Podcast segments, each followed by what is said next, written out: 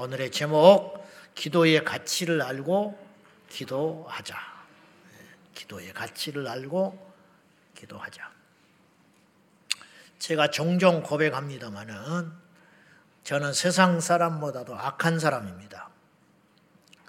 그래서 예수를 믿을 수 없는 사람이에요.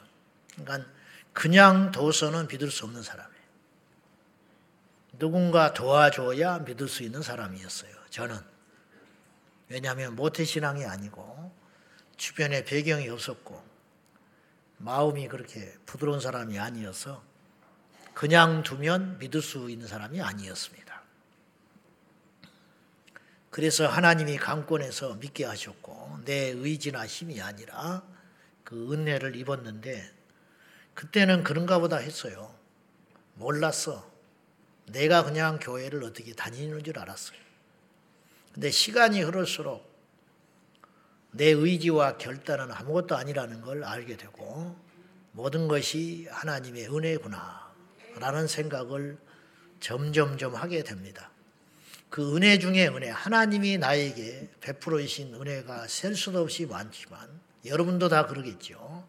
셀 수도 없이 많지만 우리가 잊어버려서 그렇지 우리 인생의 고비고비 그 흔적마다 어마어마한 은혜가 있었어요. 그것이 없었으면 우리는 죽든지 망하든지 끝났을 거라고. 우리가 이렇게 강팍한 거예요, 사실은. 그런데 그 큰 은혜 중에 두 가지를 들라면 저는 이 두 개를 든다 이 말이에요. 첫째는 구원의 은혜다. 사람이 이 땅에 제일 중요한 게 건강도 아니고 돈도 아닙니다. 체면도 아니에요. 누가 뭐 자존심 있다 그러는 것은 먹고 살만하다는 소리예요.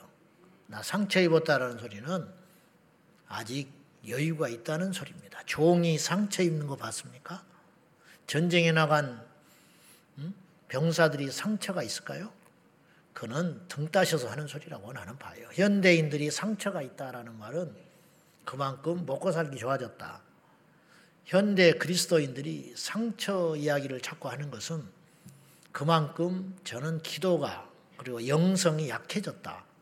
저는 그렇게 봅니다. 그러니까 교회는 위로받는 것이 아니에요. 교회는 룰을 배우는 것이지, 진리를 배우는 것이지, 무슨 위로를 받는 것이 아니라고. 병원에 가서 위로받으면 뭐합니까? 수술을 받아야지. 교회는 수술을 받는 것이지, 교회는 어, 위로받는 것이 아니라고. 위로 몇십 년 받아보시오. 구원 받습니까? 위로 받아서 구원 받습니까? 수술 받아요 구원 받지. 위로 받는다고 회개가 나옵니까? 자기 정당화만 생기지. 위로 받으면 어떻게 돼요? 내 기만 사는 거 아니야. 그렇구나. 내가 특별히 못난 게 아니구나. 내가 잘못한 게 아니구나. 회개가 됩니까? 맨날 위로 받으면 그렇잖아요. 그래서 어, 우리가 제가 받은 은혜는 여러분도 마찬가지예요. 제가 받은 은혜 중에 은혜는 이 불충하고 못난 죄인 중에 개수가 예수를 믿고 구원을 받았다. 물론 그 감사와 감격은 잠깐이고 일상에서 또 무너지지요. 또 불평하기도 하고 비교하기도 하고 원망하기도 하지만 그러나 조금만 정신 차리면 아 내가 하나님의 자녀가 되었구나. 이 놀라운 은혜가 이게 기억이 난다는 거죠. 두 번째는 눈이 떠졌다는 거예요. 그렇다고 제가 모든 걸 안다는 뜻이 아니에요. 예. 오늘 이 자리에 오신 여러분은 눈이 떠졌으니까 오는 거예요.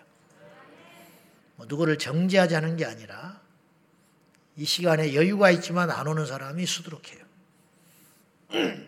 교회가 예배가 멀쩡히 진행됨에도 불구하고 안 오는 사람이 수두룩하고 그러나 아, 예배할 수 없음에도 불구하고 전부를 걸고 예배하는 사람이 있어요. 이 차이는 도대체 어디서 오는 것인가? 뭘 알았다는 거거든요. 안다는 건 뭐냐? 봤다는 거예요. 보이니까 아는 거예요. 본 사람을 무슨 수로 설득을 합니까? 내가 그걸 봤다는데. 거기에 분명히 뭐가 있다는데. 그리고 그걸 향해서 쫓아간다는데. 무슨 수로 막습니까? 그러므로 이 확신이라고 하는 건 엄청난 강함인 것이거든. 근데 우리가 눈이 떠졌어요. 눈이 떠졌다. 남이 잠잘 때 뭔가를 알고 일하는 거. 남이 자기만을 위해 살 때 나라를 걱정하는 거. 자기의 가족 아니만 생각할 때 이 땅의 젊은이들에 대하여 눈을 떴다는 거. 이건 보통 일이 아니거든. 이거는 예수 믿는다고 다 주는 선물이 아니에요. 하나님이 그런 사람들을 세우신다 이 말이죠. 그런 사람. 성경에도 그런 양 부류의 사람이 있어요. 자, 마귀는 속이는 자입니다. 뭘 속이느냐? 마귀는 절대 손해보는 법이 없어요. 마귀는 이 세상의 권세를 잡고 흔들어 대는데 그래서 마귀가 누군가에게 돈을 줘요. 권력을 줘요. 힘을 줘요. 행복을 줘요. 그러면 절대로 그걸로 끝나지 않아. 아담에게 접근했던 마귀가 생각한 듯 하고 깨우쳐 주잖아요. 네 눈이 밝아진다. 그러니까 알지 못한 걸 깨닫게 해준 거 아니야. 고맙지요. 그 대가가 얼마나 컸던지 알아요? 그걸 하나 가르쳐 줌으로 얻어간 것이 얼마나 큰지 알아요? 온 인류의 영혼을 뺏어가 버렸어요. 얼마나 남는 장사입니까? 예수님께 마귀가 와서 광야에서 시험하지 않습니까?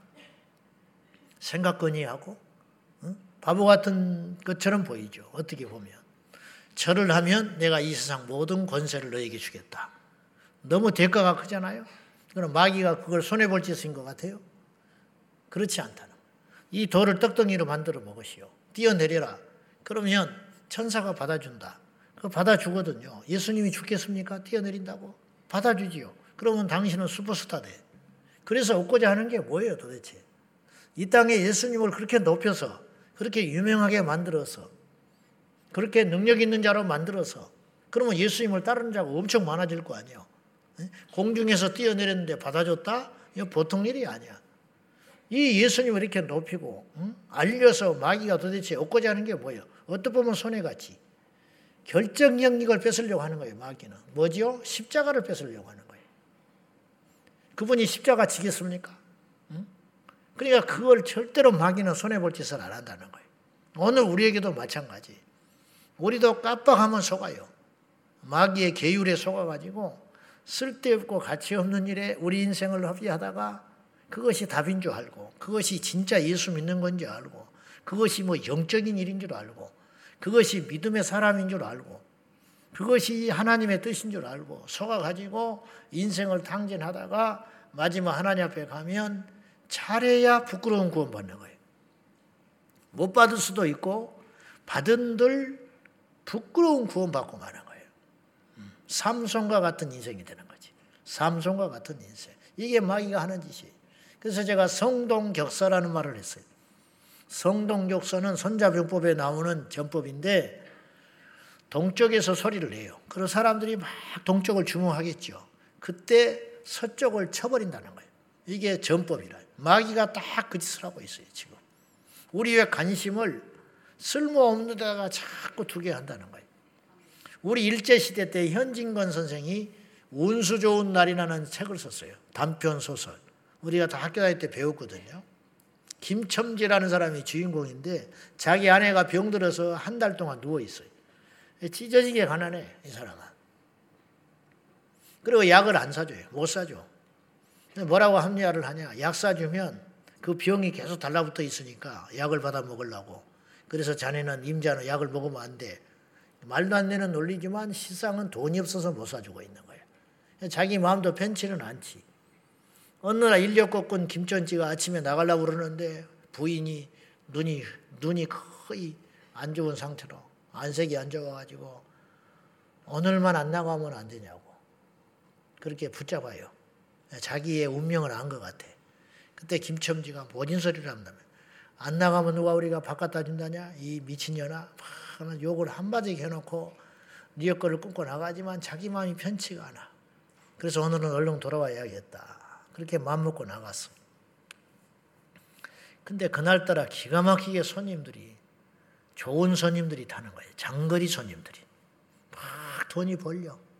어? 이게 억지로 안 되는 거야. 딱 가면 연결이 되고 연결이 되고 마음은 집에 가야겠는데 이 돈 버는 재미에 이 돈을 벌어가지고 마누라 약이라도 한 거, 국밥이라도 한 걸 말아주고 싶었어. 그러다가 친구 만나가 술 먹고 국밥 먹고 챙겨서 자기 와이프 갖다 주려고 하는데 애가 젖을 빠는데 젖이 안 나와. 보니까 자기가 일 나간 사이에 자기 부인이 죽어버렸어. 죽은 엄마의 젖을 빨고 있는 애기. 이게 일제시대 때 우리나라의 신사다 이 말이에요. 예, 그 소설을 썼거든요.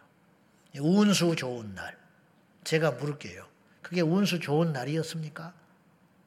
이 현진건 선생이 뭘 말하라고 하느냐. 정신 차려라 이 말이에요. 운수 대통한 날이 대통한 날이 아니야. 손님이 있는 게 좋은 게 아니라고. 이게 저주였어요. 알고 보니까. 그 시간에 자기 부인은 그 모진 생명을 버티고 버티고 있다가 결국은 죽어가고 있었어요. 죽어가는 그 시간에 손님이 있었어. 기분이 좋았어. 돈벌이. 돈 버는 재미에 자기 아내가 죽어가고 있는 걸 몰랐다 이 말 이게 성동교서야. 무슨 말을 하려고 그러느냐. 사람은요, 누가 안 가르쳐도 돼. 그런 거는 학교에서 배우는 게 아니에요. 태어나면서부터 딱 알고 있는 게 있는데, 그건 뭐냐. 중요한 것, 가치 있게 여기는 것에 자기 인생을 건다는 거예요. 그건 틀림없는 일이야. 그 누가 가르쳐 줘서 그런 게 아니라니까요. 그냥 마음이 그렇게 가는 거예요. 그렇게 가는 거예요. 학벌도 상관없고, 동서 고금 남녀노소도 상관이 없어요. 모두가 그랬어요. 이 시대의 비극은 마귀에게 속아가지고 그건 죄는 아니에요. 그러나 쓸모없는 일에 인생을 허비하고 살아가는 사람이 많다는 거예요. 우리도 마찬가지일 수 있고 저도 그럴 수 있어요. 그래서 이 시대에 삼손이 너무 많아. 그 엄청난 하나님의 은혜, 하드웨어를 가지고 하나님의 영광을 위해 쓰지 아니하고 지색 잡기 하다가 눈알 뽑혀 가지고 몇만 킬로 간 사람이 삼손이었어. 우리가 하나님을 만나면 그 능력과 그 힘과 그 지혜를 가지고 예배를 했더라면 그 인생은 기가 막힌 인생이 된 거예요. 근데 그걸 안 해버렸어요. 그 재주와 그 힘과 그 비전을 가지고 하나님께 엎드려 기도를 했다면 이 사람은 하나님 앞에 새 이 시대에 쓰임 받을 수 있는 인물이 된 거예요. 근데 못 한다는 거예요. 중국이 축구를 못 하는 게 세계적인 아이러니라는 거예요. 저렇게 못 하는 게 이해가 안 간다는 거예요. 14억이 넘는데 인도하고 중국이 축구를 못 한다. 이건 너무 이해가 안 가는 불가사의 중에 하나라는 거예요. 네? 이 축구 관계자들이 연구를 해보니까 메시 같은 인물이 메시는 누군지 알죠? 벽시가 아니야. 메시. 메시. 메시가 산술적으로 약 남자 20만 명 중에 하나 정도는 그 정도 재능이 사실 있대요. 네? 그러니까 중국에 그렇게 따지면 수천 명의 메시가 있어야 된대. 그럼 없냐? 있어. 있는데 메시가 탁구 치고 있대. 중국은. 메시가 돼야 되는데 탁구를 치는 메시가 많다는 중국에 네, 이게 발굴을 못 해버린다는 거예요. 그러니까 제가 하는 말은 뭐냐? 우리가 하나님 앞에 제대로 눈만 뜨면 하나님께 붙들려 가지고 학업과 상관없이 내 지혜와 상관없이 기가 막히게 쓰임 받을 수 있는 인생이 많은데 하나님을 만나지 못해 가지고 눈이 가려서 인생을 허비하다가 간다 이 말이죠. 다시 돌아가서 우리가 쓸데없는 일에 너무 많은 산다는 거예요. 메시 이야기가 나왔으니까 호날두도 그렇고 강날도라고 그랬잖아요. 우리나라에 와서 1분도 안 뛰었어요.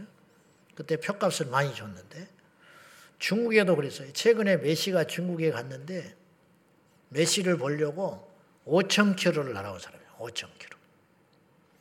5천 킬로를 날아와 가지고 표값이 한 80만 원 됐어요. 근데 1분도 안 뛰었어. 음. 이 사람은 그것 때문에 돈을 모았고 직장에 가서 아쉬운 소리를 했고 그러면서 그걸 한번 보자고. 월드컵이 열렸을 때 남미의 가난한 나라 어떤 사람들은 집을 팔아서 러시아에 와서 월드컵 경기 참가하는 사람이 있었어요.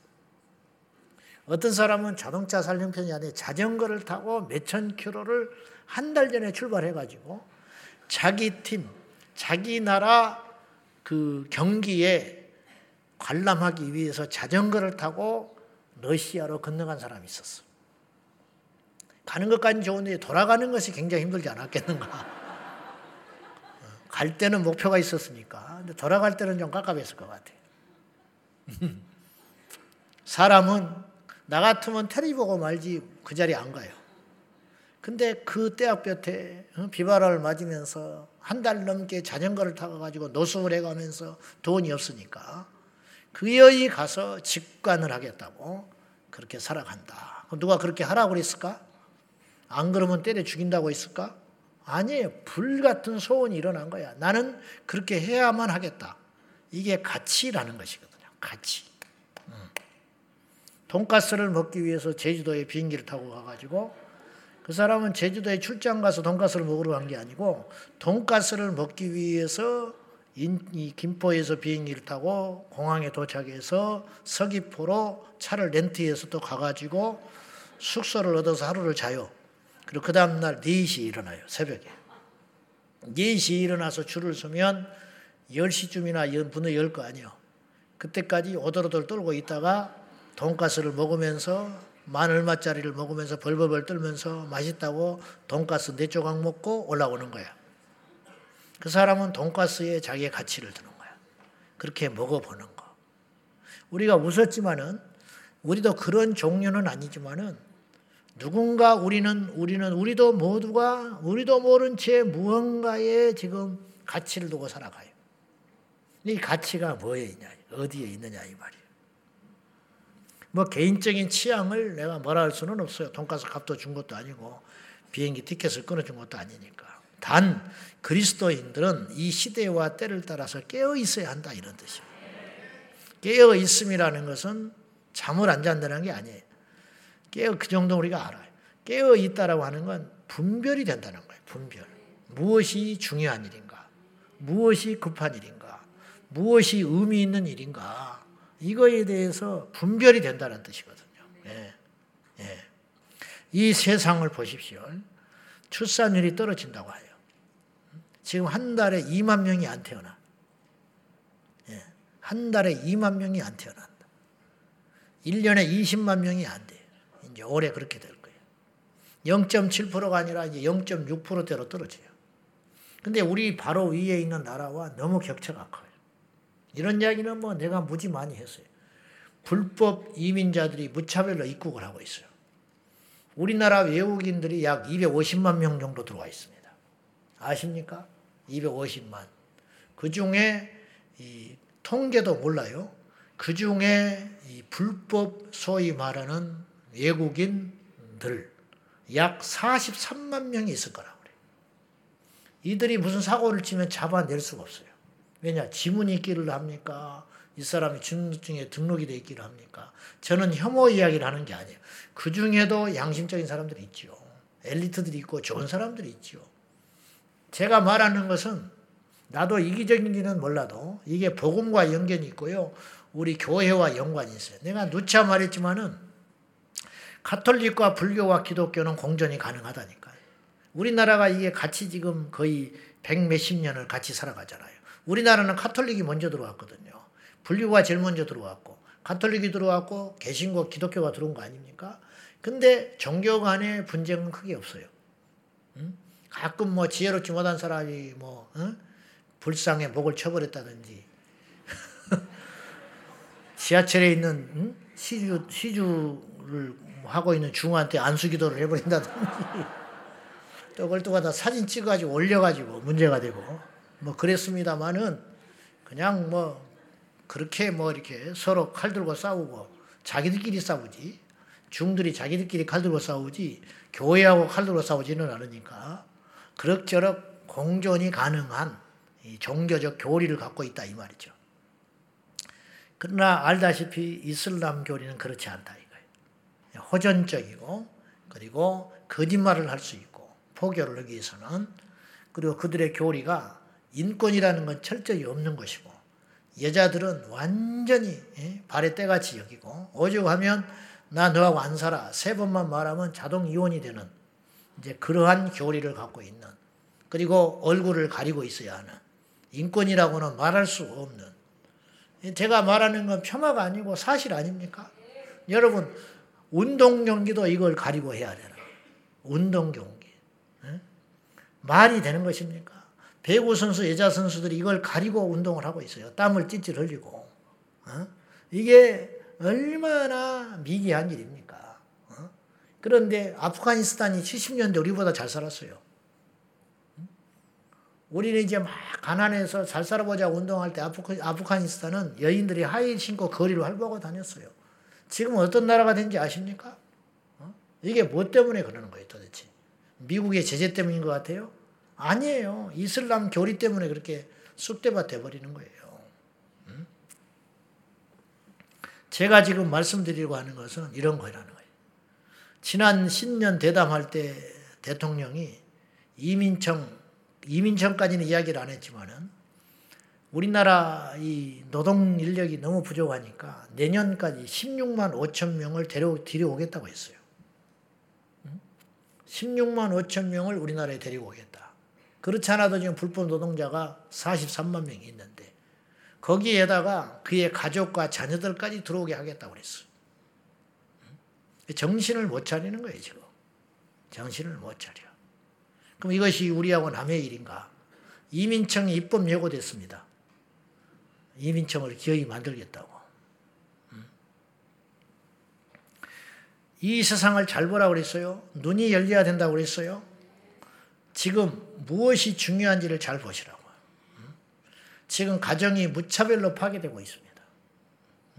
가정의 가치가 무너지고 있어요. 그 속에서 우리 자녀들은 가정에서 배워야 할 기본 도리를 못 배우고 세상에 나와요. 그러면 그 애들은 어떻게 되겠어요? 그래서 결혼을 안 하겠다는 사람이 수두룩해요. 제 아는 집사님이 군대에 가서 강연을 합니다. 정신 교육하는 의무 시간이 있거든요. 군대에서.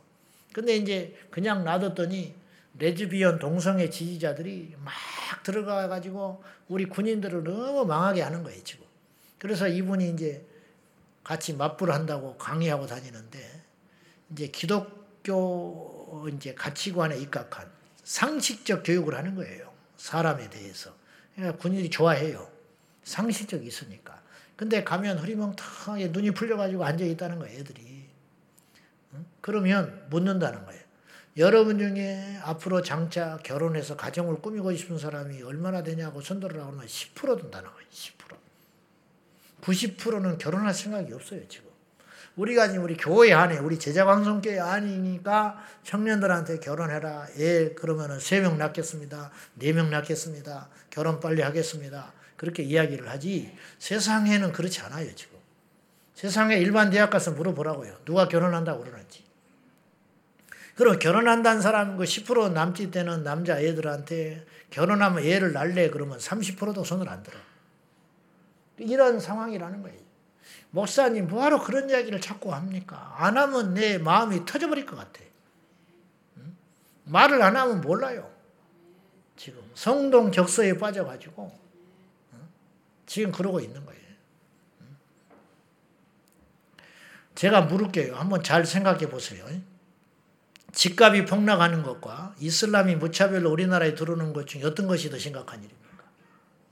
내 집값 떨어지는 것과 이슬람이 우리나라에 막 들어온다는 것이 어떤 게 더 무서운 일인 것 같아? 당장은 내 집값 떨어지는 것이 죽거지, 속 터지지.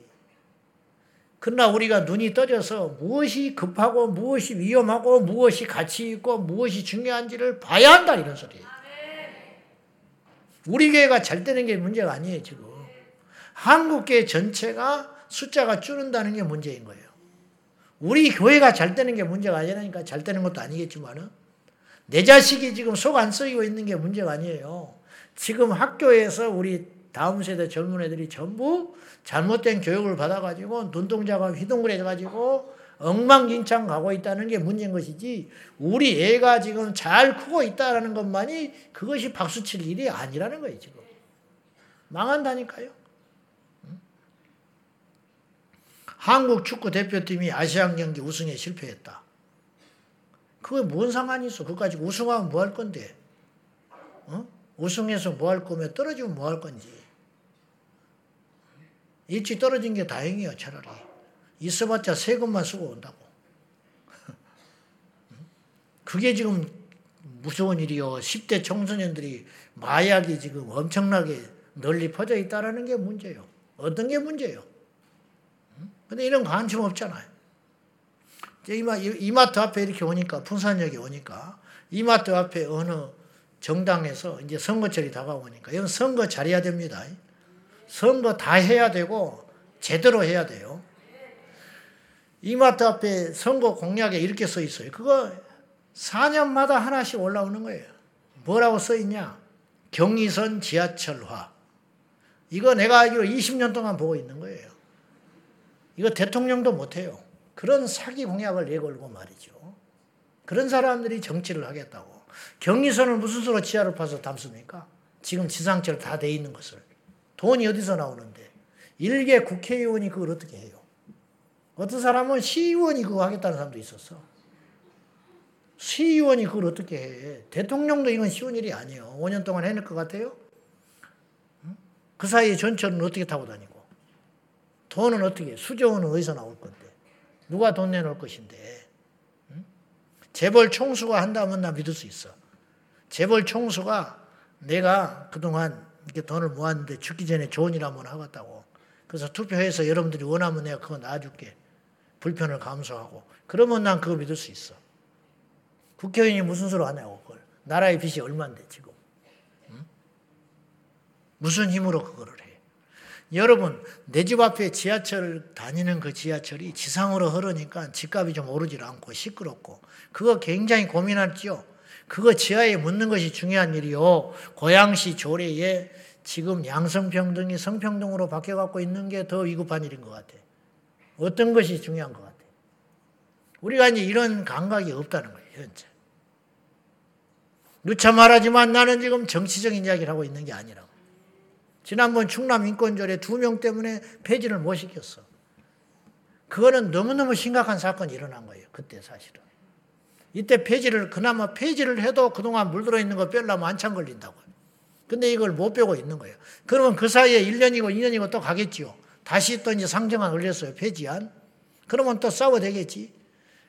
그러는 사이에 우리 애들은 나쁜 교육을 계속 앞으로도 몇 년 받게 되는 거예요. 그러면 그 사이에 그 귀한 자식들이 제대로 교육만 받았으면 이 알이 알고 건실하게 자라가지고 나라의 여건이 될 아이들이 엉뚱한 대로 풀려가지고 성자유나 누리고 엉망진창 돼가지고 부모나 대들고 이렇게 되는 아이들로 너무 재질이 좋은데 그렇게 망가진 아이로 키워내는 것이 사탄의 공격이다 이 말이죠.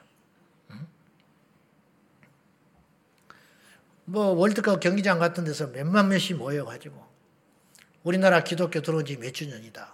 가지고 지방에 차떼기로 막 수백 대 차가 들어와가지고 막 집회했어. 뭐가 남아요? 뭐가 남아? 어마어마한 돈을 쏟아부어 가지고. 그게 지금 중요합니까? 국회에서 진행되는 이슬람 포럼 그 참석하는 게 중요합니다. 상황 경기장에 가서 앉아 있는 게 중요해요. 국회 이슬람 포럼 한다고 어렵게 자리 잡아가지고 몇십 명 앉아가지고 처절하게 싸우는 그 자리에 가 있는 게 중요해요. 어떤 게 중요한 것 같아요. 눈을 떠야 한다니까요. 나는 지금 정치적 이야기를 하고 있는 게 아니야. 영적인 이야기를 하고 있는 거예요. 영적 전쟁에 대한 이야기를 내가 지금 하고 있는 거예요. 옛날에는 나도 나는 고등학교 1학년 때 귀신을 쫓아봤으니까. 에피소드도 많아요. 별 미친 듯 다 해봤어. 그런데 그래가지고 맨날 그것에 사로잡혀가지고 길거리 가면 저 귀신 들었는가 그런 생각만 하고 산 적이 있었어요. 그때는 그렇게만 해도 됐어요. 그러나 지금은 싸움의 양상이 달라졌다니까요. 지금은 누가 뭐 귀신 들린 사람 하나 쫓아내고 뭐 그런 정도의 수준이 아니에요. 이제는 귀신과 싸워야 할 시대가 아니고 저는 지금은 사탄과 싸워야 하는 데라. 이전 세계를 사로잡고 있는 거짓된 이데올로기와 이단과 사술과 물질주의와 이 음란의 영을 가지고 정치의 계율을 가지고 한 방에 전 세계를 집어삼키려고 하는 이 적그리스도가 오기 위해서 토대를 만들고 있는 이 악한 사탄에 대해서 우리가 대차게 싸워야 할 때지 지금 뭐 일개 하나 두 개 이렇게 싸울 때가 아니라네. 지금 우리나라는 전쟁으로 비유하면 북한의 핵과 대비하는 지금 전쟁의 양상인 것이지 탱크 막아야 할 때가 아니라는 거예요, 지금. 근데 탱크나 막자고 끄적끄적 하면 되겠어요? 저건 지금 핵을 들고 있는데 지금 전 세계를 몰아넣어가지고 우리 미래 세대를 끊어버리려고 하고 있는데 우리가 지금 작은 싸움만 해서 되겠냐 이 말이죠. 눈이 떠져야 한다 이 말이죠.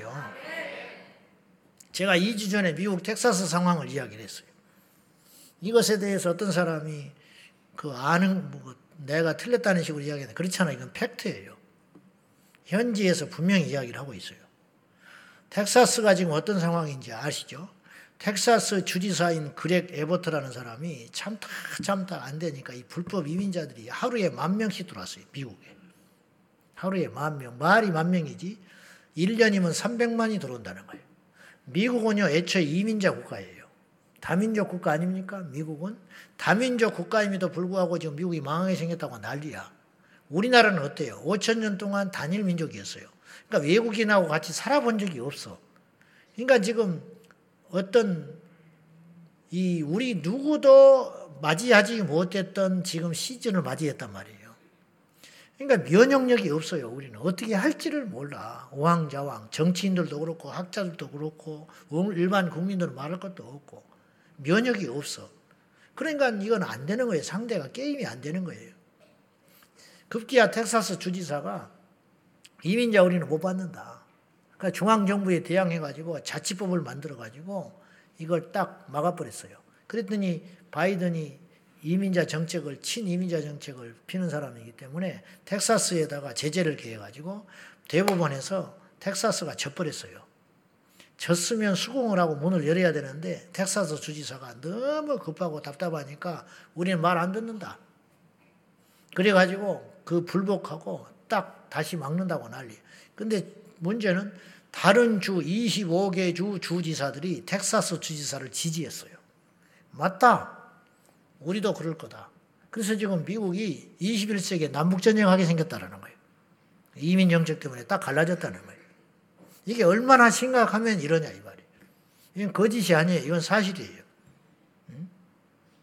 우리나라는 어떡하냐 이 말이죠. 어떡하냐. 응? 자, 우리가 우리가 대단하다고 여기는 일들이 종종 있어요. 자존심이니 실망했니 등등에 매달릴 때 세상은 소리 없이 망해가고 있다는 거예요. 이 일을 막을 자는 기도하고 있는 깨어있는 성도밖에 없습니다. 기도는 어느 정도의 가치가 있는가?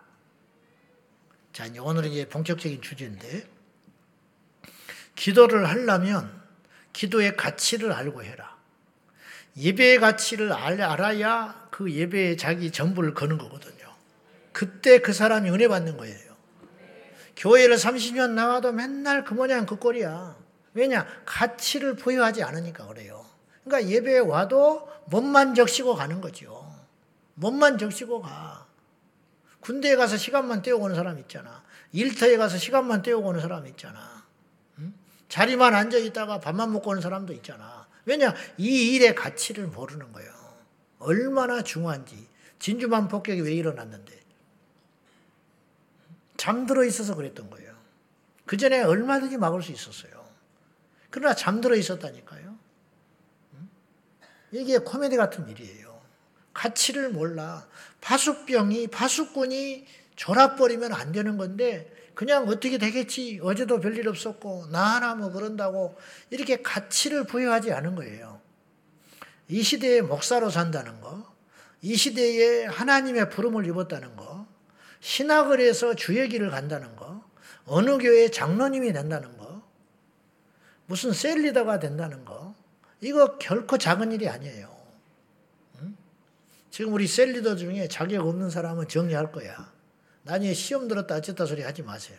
괜히. 그 사람만 문제가 아니에요. 그 밑에 있는 영혼을 다 죽여버리는 거예요. 응?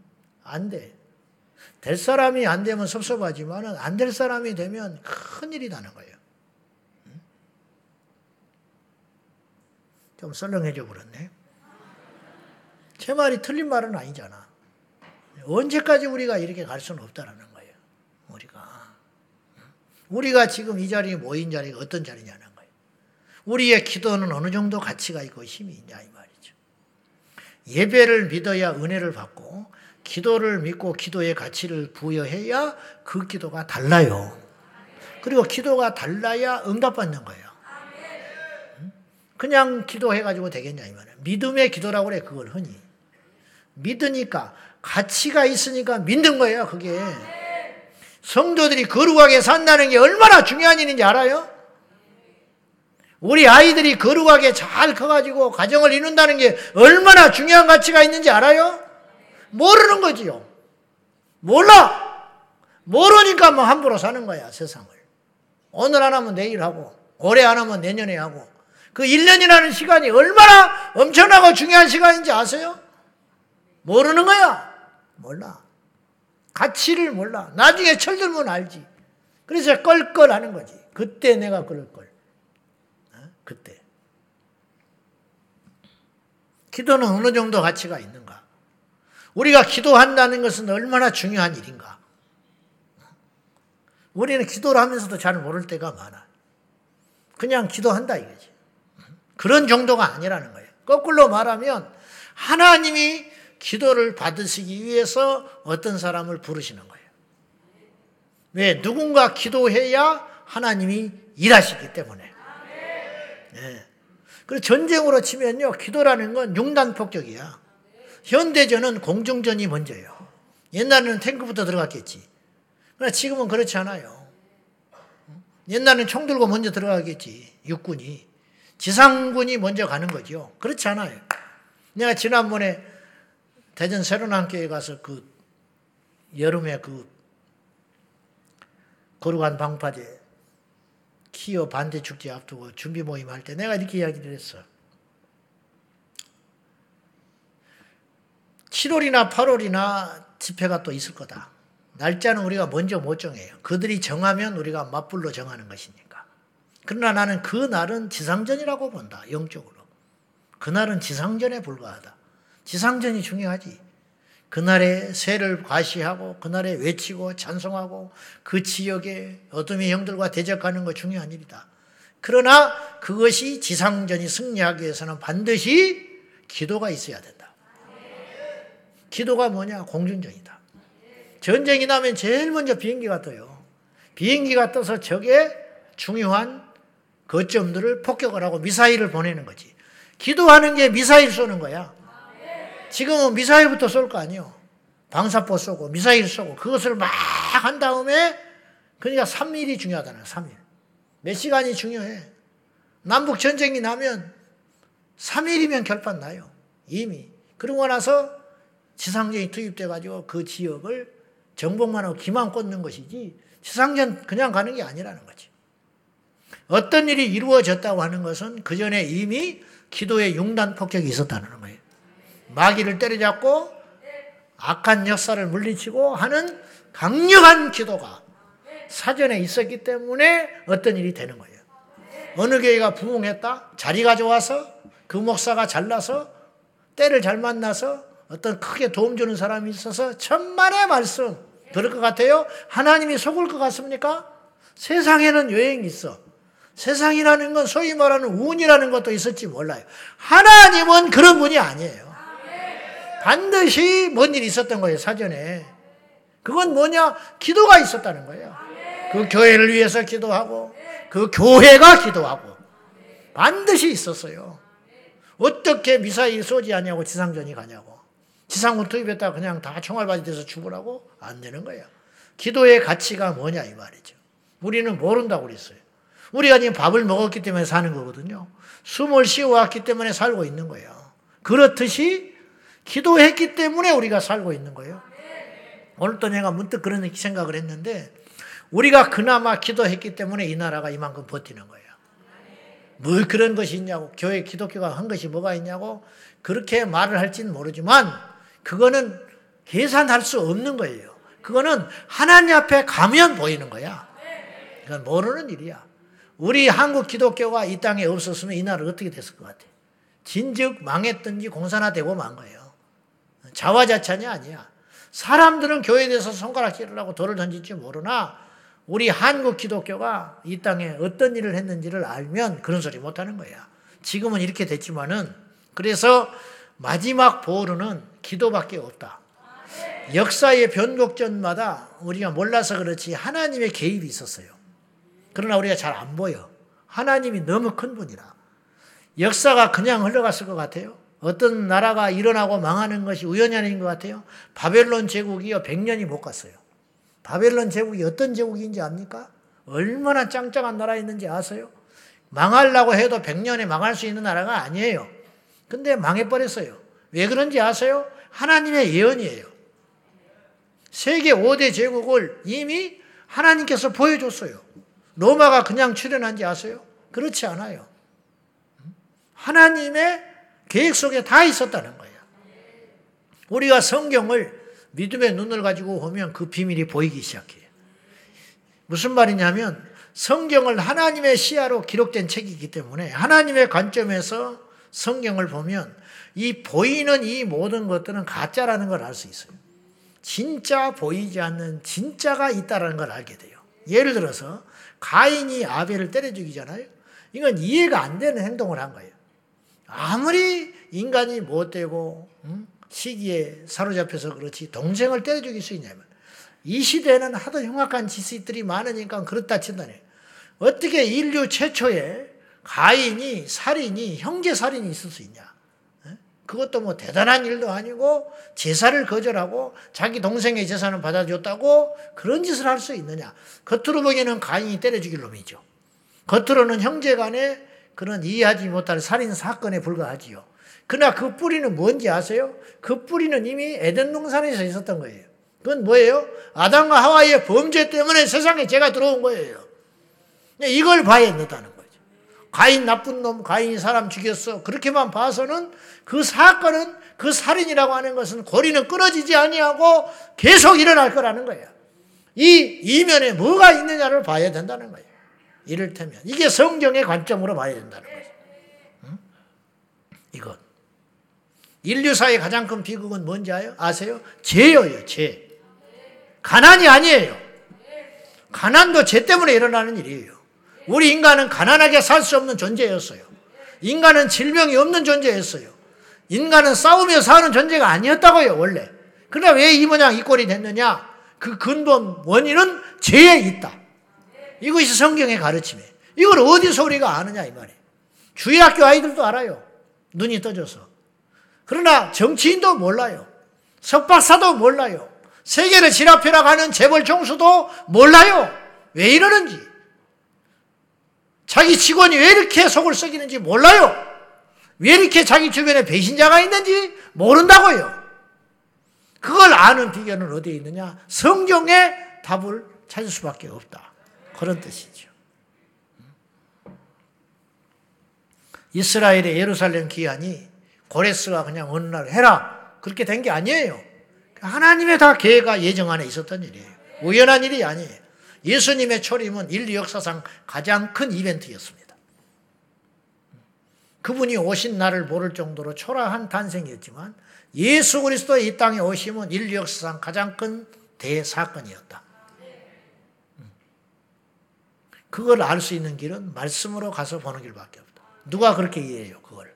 예수가 오므로 기독교가 탄생했다고 생각하지 인류 구원이 이루어졌다고 생각하는 사람은 교회밖에는 아무도 없어요. 한 명도 없어. 이 관점. 이건. 이스라엘이 약 2000년, 더 정확히 말하면 남유다 멸망 후니까 2500년도 넘는 거예요, 사실은.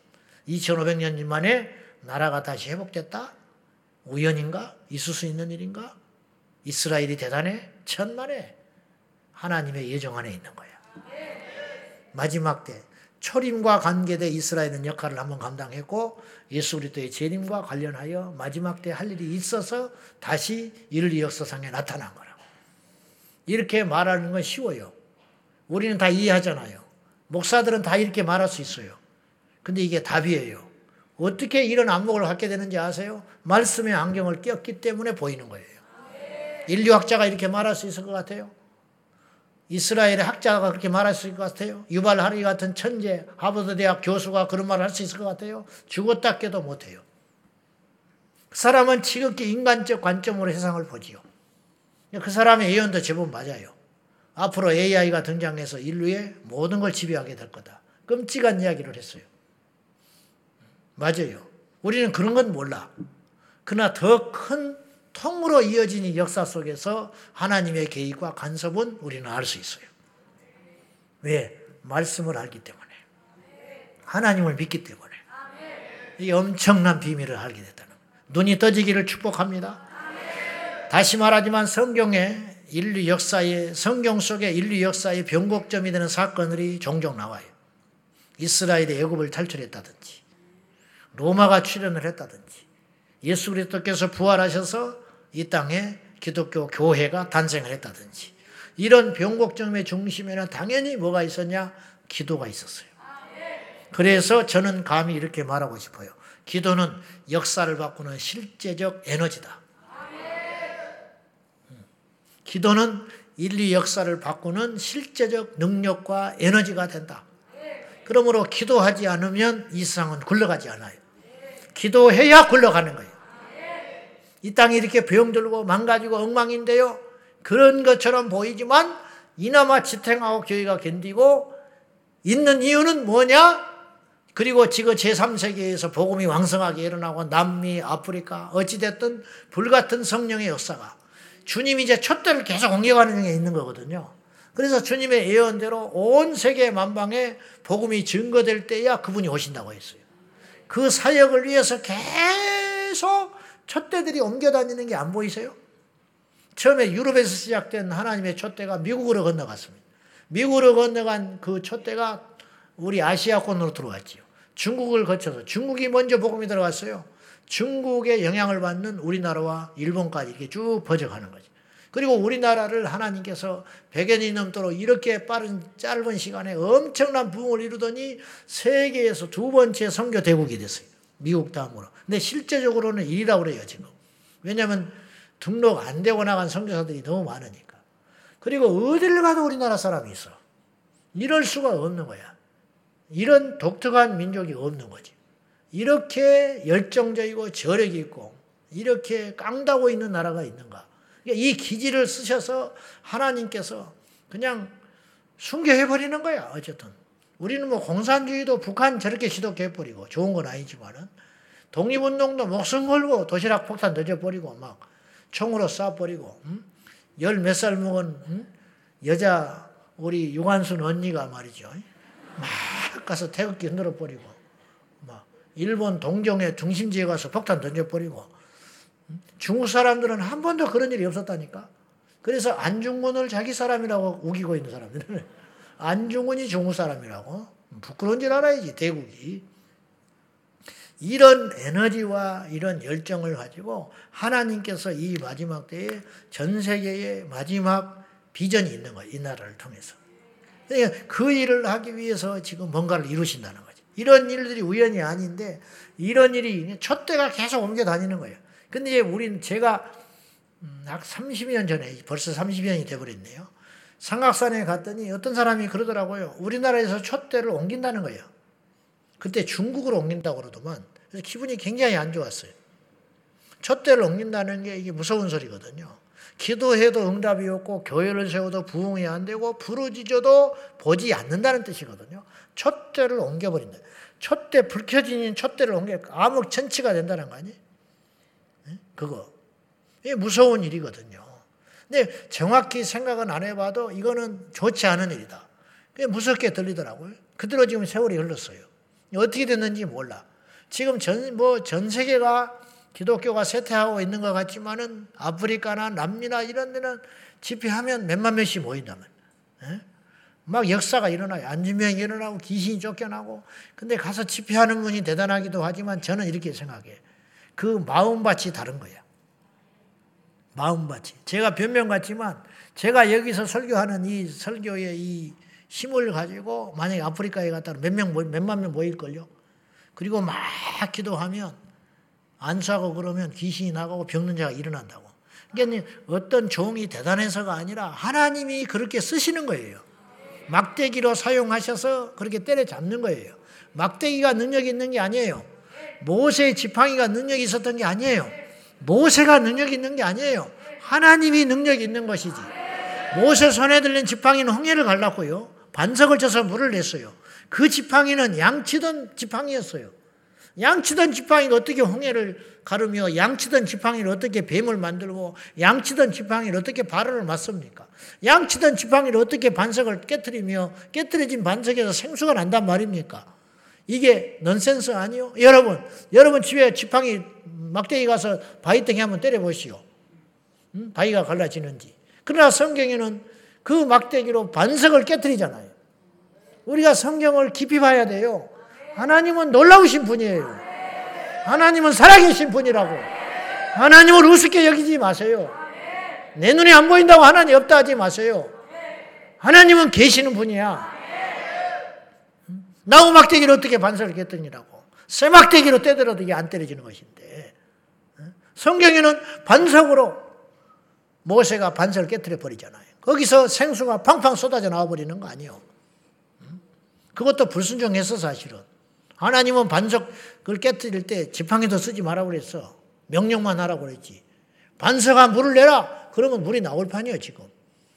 근데 그냥 성질 내가지고 그걸 두드려 때리는 바람에 가나안 땅에 못 들어가지. 응?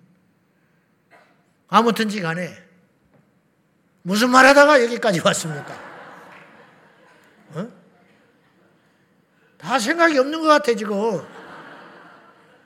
명절이 뭔데 그거 가지고. 진짜 명절은 휴거돼서 주님 만나는 날이 명절입니다. 진짜 좋은 날은 안 왔는데. 다시 말해서 이 기도는 역사를 바꾸는 힘이 된다는 거예요. 오늘날도 오늘도 오늘도 우리를 우리가 누군가를 위해 기도하잖아요. 그럼 그 사람이 살아나요. 그 우리는 모르지. 천국 가서 만나야 알지. 우리가 누군가의 구원을 위해 기도해요. 그러면 언젠가 이게 보세요. 천 번, 만번 나무를 찍으면 한 번 도끼질 할 때는 모르는 거예요. 그 사람은 의미 없는 도끼질하고 가는 거예요. 아이고 힘들어 못 하겠다 가지.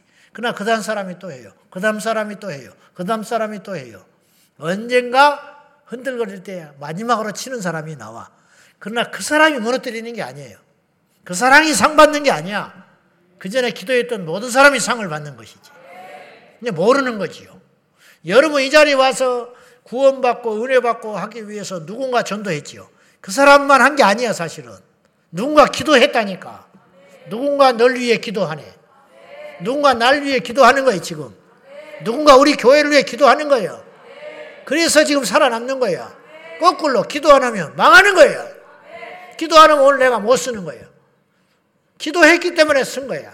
건강해서 쓴 게 아니에요. 금요일이니까 쓴 게 아니에요. 이 나라가 이만큼 오늘까지 전쟁 안 나는 거는 국방이 튼튼해서 안 나는 게 아니에요. 기도했기 때문에 막아지고 있는 거예요. 오늘도 우리가 누군가를 위해 기도하고 무슨 일을 위해 기도하고 어떤 나라와 나라의 정책과 교회를 위해 기도하면 그 기도로 끝나버리는 것이 아니라 그 기도는 반드시 응답을 이루신다는 거예요. 쉬지 말고 기도하라고 명령하셨지요. 너희는 쉬지 말고 기도하라. 그 말을 거꾸로 하면 무슨 뜻인지 알아요? 쉬지 않고 기도하면 어떤 일이 생기겠어요? 주님은 이 말이에요. 말을 뒤집어 보면 쉬지 말고 기도하라. 아, 힘들다. 너무 부담된다. 주님 우리 실정도 몰라. 당신은 그렇게 할 수 있겠지. 그러나 우리는 못해. 어떻게 쉬지 않고 기도를 할 수 있겠어? 그렇게 말할 수 있고 부담감으로 들을 수 있지만 거꾸로 말하면 이거예요. 오늘 야근해라. 가정도 있고 내 취미생활도 오늘 또 야근해야 돼. 재수없이 걸렸네. 오늘 야근해라는 소리는 무슨 소리인지 알아요? 오늘 돈 줄게 그 소리야. 거꾸로 말하면 그래 안 그래요? 머리가 나쁘니까 못 알아듣는 거야. 그냥 입만 나오는 거 야근하라 그러면은 쉬지 말고 기도하라. 무슨 뜻인지 알아요? 내가 쉬지 않고 응답하겠다 그 소리예요. 모르는 거야. 머리가 나빠가지고 쉬지 말고 기도하라. 그냥 우리 고생시키려고 쉬지 말고 기도하라. 쉬지 않고 기도하면 어떤 일이 벌어지겠어요? 쉬지 않고 응답이 올 거 아니요. 1년에 한 번 기도하는 사람, 1년에 100번 기도하는 사람, 1년에 1000번 기도하는 사람, 1년에 쉬지 않고 기도하는 사람. 누가 응답을 많이 받겠냐 이 말이에요. 그러므로 쉬지 말고 기도하라는 말은 부담스러운 명령이 아니라 이 말이에요. 우리에게 복 주겠다는 명령이라는 거예요. 복 주시겠다는 명령. 네, 그것이지요. 우리가 누군가를 위해 기도하면 어떤 사람의 영혼이 깨어난다니까요. 우리가 어떤 나라의 정책을 위해서 간절히 하나님께 하나님의 마음으로 그것도 깨어 있는 소수가 기도하면 하나님께서 그 기도를 들어 주신다니까요. 누군가 이 시대를 알고 그러니까 고레스가 70년 만에 풀어져 가지고 이스라엘이 귀환한 것 같지만 그걸 기도한 사람이 있었잖아. 누구예요? 다니엘. 응? 다니엘이 하루에 세 번씩 예루살렘 창문을 향하여 기도했다고 나오지 않습니까? 그러면 다니엘만 기도했을까? 그렇지 않아요. 곳곳에 하나님이 숨어 있는 기도 용사들이 있었을 거라고. 그러면 다니엘이 예루살렘 창문을 예루살렘을 향하여 창문을 열어놨다. 그 무슨 기도했겠어? 예루살렘의 회복을 위해 기도했겠지. 이스라엘의 회복을 위해 기도했겠지. 꿈 같은 일이지만은 결국은 하나님 이루시잖아요. 뭐 때문에 일어난 일이에요? 기도했기 때문에 일어난 일이라고. 그러므로 인상에서 가장 큰 건 기도예요, 기도. 우리가 금요일 날 기도를 강조하니까 하는 게 아니고, 기도에 대한 주제가 오늘 61번째인데, 이 주제가 끝나면 기도 안 할 거냐? 그건 아니라요. 이 땅에 우리가 존재하는 한, 우리가 죽은 다음에 주님이 오시지 않는다면, 우리 다음 세대들이 이 성전에서도 여전히 기도해야 된다, 이 말이죠. 예수님 오실 때까지 다른 건 몰라도 기도는 중단될 수 없다. 그래서 내가 누차 하는 말이 죽더라도 기도하다가 가자.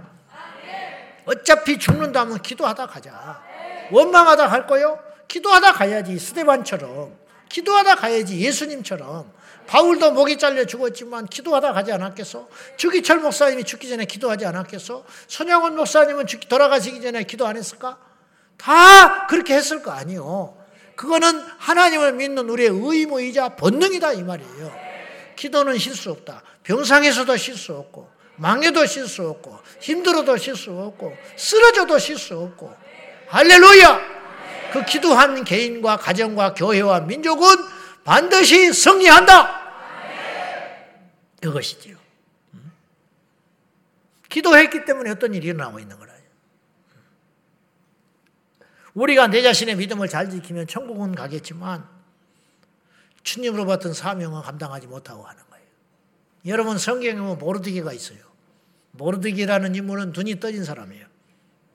음. 나라가 망해버렸어요. 그러나 모르드기에는 줄을 잘 쓰면 자기 일신 보존받고 출세하는 살 수 있는 사람이에요. 왜? 에스더가 궁궐에 가 있는데 시골에 적어도 면장 하나 할 수 있지. 그 정도는 안 하겠어? 시의회 의원은 하나 하겠지. 잘만 하면 국회의원도 하나 할 수 있어. 잘만 하면. 그때는 왕정시대니까. 그러나 모르드게는 그런 데 관심이 없어요. 모르드게는 이스라엘에 관심이. 그래서 굴하지 않아요. 그리고 하만과 대척점에 서 있잖아. 궁궐에 있는 모르드기 에스더는 물정을 몰라. 그리고 그 눈을 뜨게 해주잖아. 모르드게 그 에스더가 에스더도 대단한 인물이야. 그 이야기를 들었던들 아이고 숨어버리면 어떡할 건데. 왕비로서 그냥 비유 맞추면서 왕의 비유나 맞추고 사랑이나 받고 자식 낳고 이렇게 살 생각하지. 뭐하러 그런 위험한 짓을 하냐고. 이 시대의 비극은 그것에 있는 거예요. 이 시대 기독교인 국회의원들이 그걸 안 하고 있으니까 비극인 거예요. 이 시대 교회 강단에서 외치지 않으니까 비극이 있는 거예요. 이 시대의 성도들이 눈을 감고 나가지 않으니까 이런 일이 생기는 거예요. 내 신앙에만 급급해가지고. 그래서 그 사람들이 어떤 길로 가냐면 결국은 주님이 십자가에 달리실 때 마지막 부끄러운 구원받았던 한편의 강도처럼 자기 구원만 매달려가지고 부끄럽게 천국 가는 거예요. 그 강도는 천국 갔어요. 주님께서 오늘 네가 나와 함께 낙원에 있으리라 말씀하셨기 때문에 주님이 그 말씀을 하지 않으셨으면 굉장히 논쟁이 심할 뻔했어요, 사실은. 그 항도가 구원 받았겠냐? 에이, 그런다고 받았겠냐? 근데 빼도 박도 못하게 주님께서 딱 확증을 해버렸어. 그 강도도 구원 받았어요.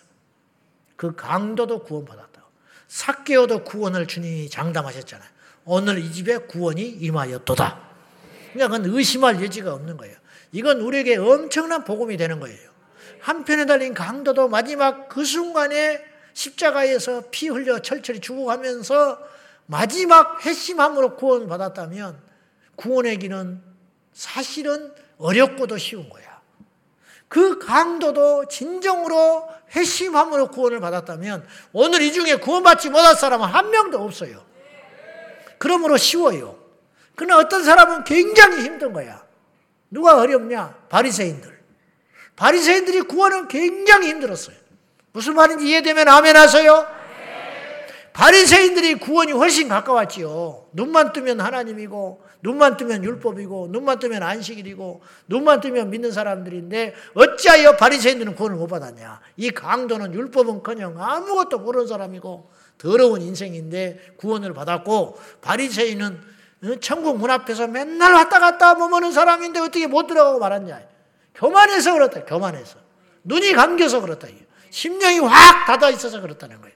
이 땅에 교회 안에도 그런 사람이 차고 넘칠 수 있다는 거예요. 모태 신앙, 뭐 주의 종이니 뭐 직분이니 어쩌니 아는 것은 너무 너무 많지. 줄줄줄 애우지. 그러나 바리새인이야. 천국 못 가요. 뭐 이런 소리면 싫어하는데 할 수 없어. 들어야지.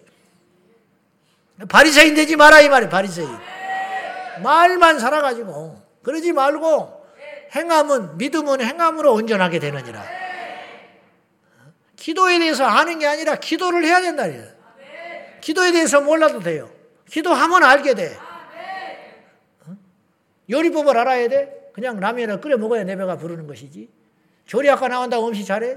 해봐야 늘지? 기도를 해야 기도를 알게 되는 거야. 기도는 맛을 봐야 기도하게 되는 거야. 그래야 응답이 있는 것이지. 기도를 공부한다고 응답이 옵니까? 기도를 해야 응답받지.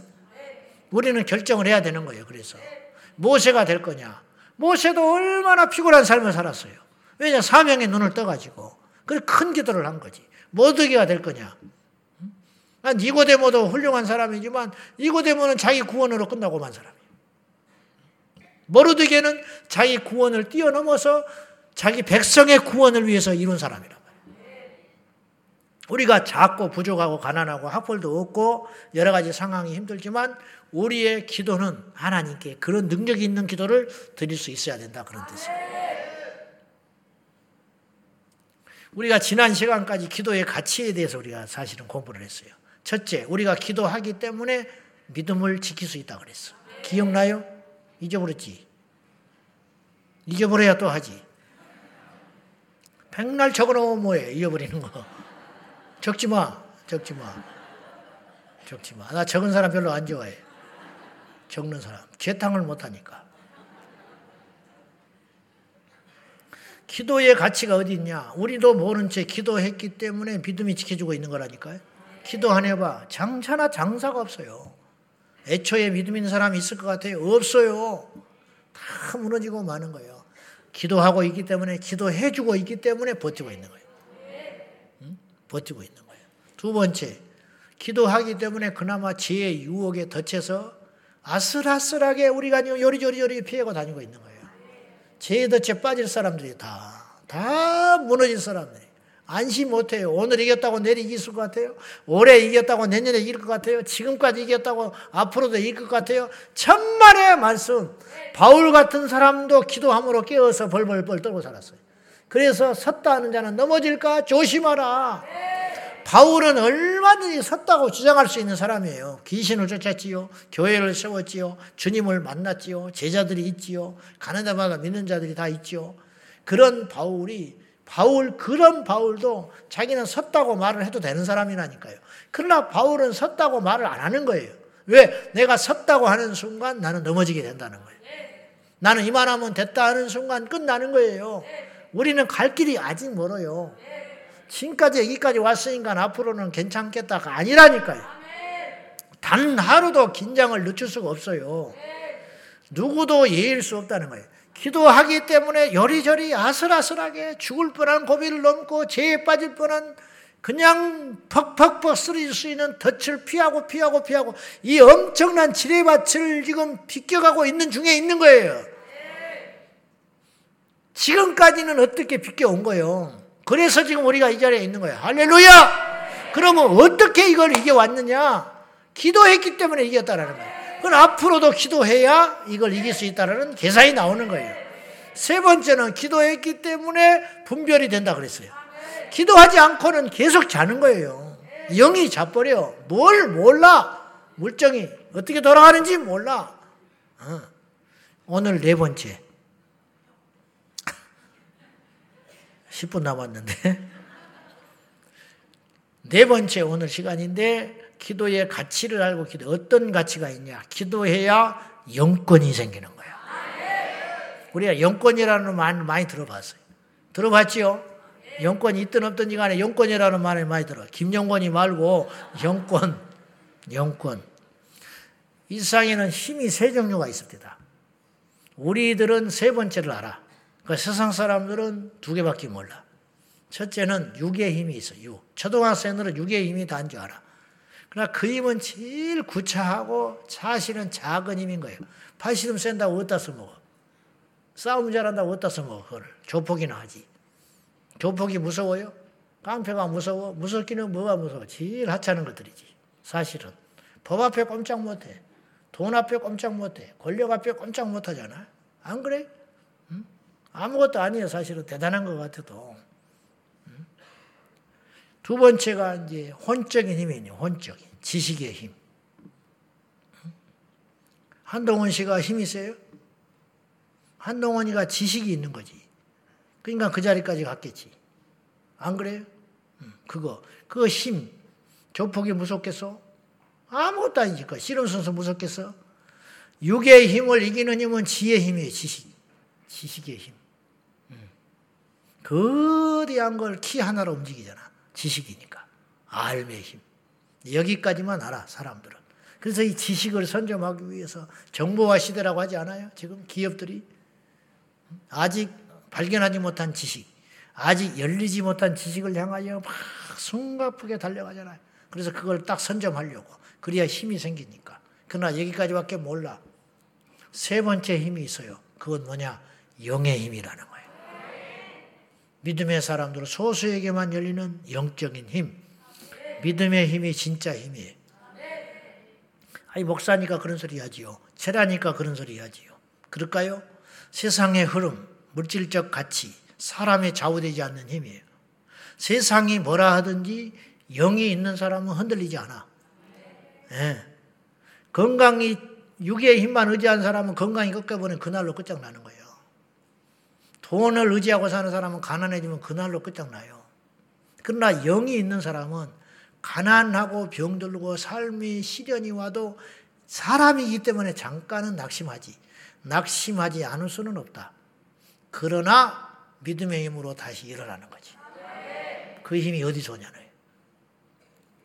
베드로는 직업이 없어져 버렸어요. 고향을 떠났어. 근데 베드로가 얼마나 힘이 있는지 아세요? 권넬료를 만나서 기 안 죽어요. 권넬료 이탈리아 백부장입니다. 로마의 백부장. 그 만만치 않습니다. 일제시대 순사하면 얼마나 무서워. 어? 일본 순사가 우리나라 그 당시 병조 참선이 대감들한테 눈 하나 깜짝할 것 같아. 일개 순경이. 이게 나라 없는 비극인 거예요. 그때도 마찬가지예요. 노마가 이스라엘을 지배하고 있었어요. 근데 일개 사병도 아니고 백부장이에요.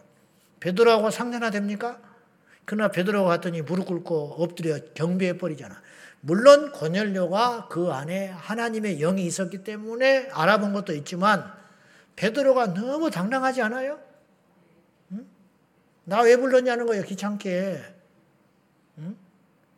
성전에 기도하다 기도하라고 하다가 안지명이를 만났어. 은가금은 없다. 미안하다.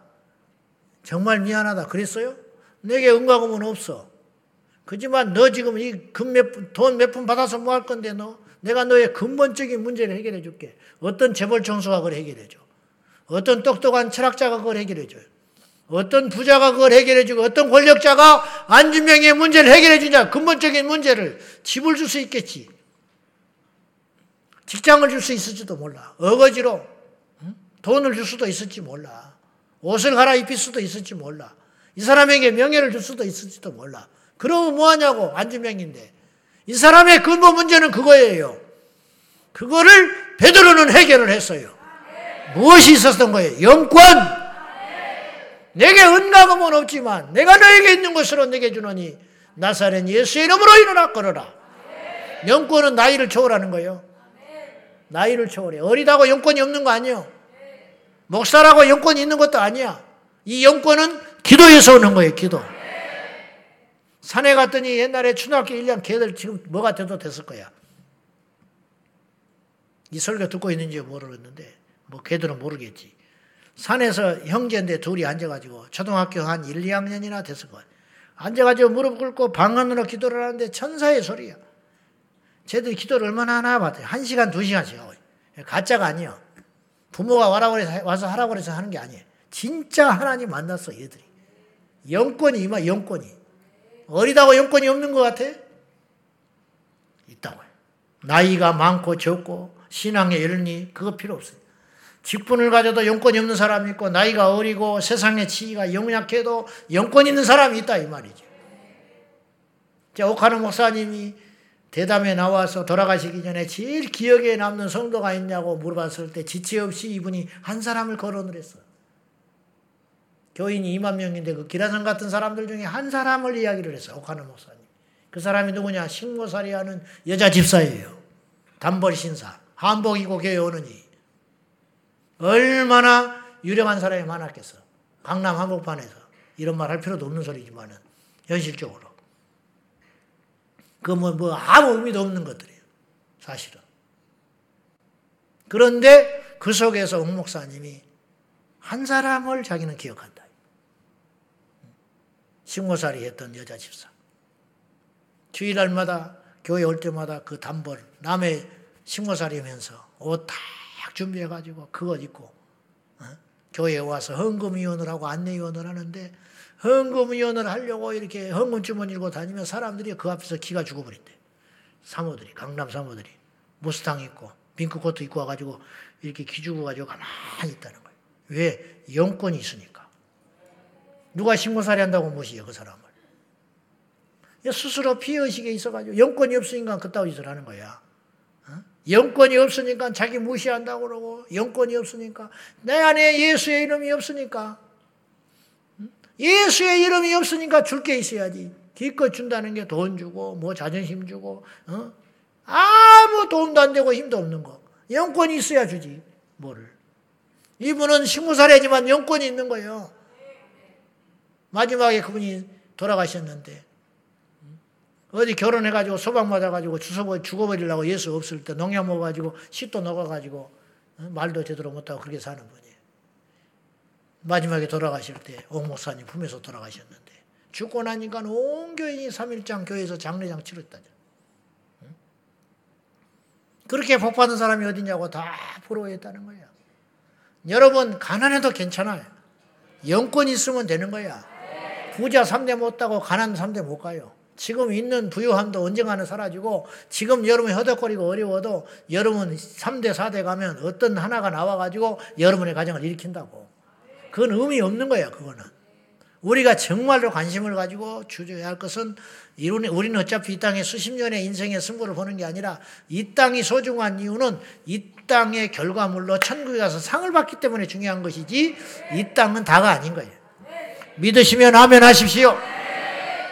이 땅이 전부인 것처럼 살지 말자. 오늘이 전부인 것처럼 살면 안 되잖아. 우리는 천국에서 주님 만났을 때가 봐야지. 힘으로 능으로 안 돼요. 노력해도 안 돼요. 사정해도 안 돼. 어느 사람이 가서 배우고 안수 받았다고 되는 게 아니에요. 어떤 사람이 안수를 받아서 능력을 받았다는 것은 그게 딱 그 타이밍이 되니까 받은 것이지. 그 사람이 무수히 기도하고 몸부림을 쳐서 그날 영의 문이 확 열린 것 뿐이지 그게 하루아침에 그렇게 되는 게 아니라고. 기도하면 영의 눈이 열려요. 눈이 떠져야 확신이 생기는 거예요. 그리고 그 확신은 뭐가 되냐? 힘이 되는 거예요. 내가 예수님 만났다는데 이 사람보다 무슨 사람이 어디가 있어? 죽일라면 죽어라. 죽여라. 나는 천국을 봤다는데 이 땅에 누가 그를 이기냐고. 히브리서 11장에 나오는 믿음의 용사들 있잖아요. 사자굴에 던져서도 배신하지 아니하고 산채로 톱으로 잘라버려도 배교하지 않아. 그들이 배교했으면 그렇게 안 죽지요.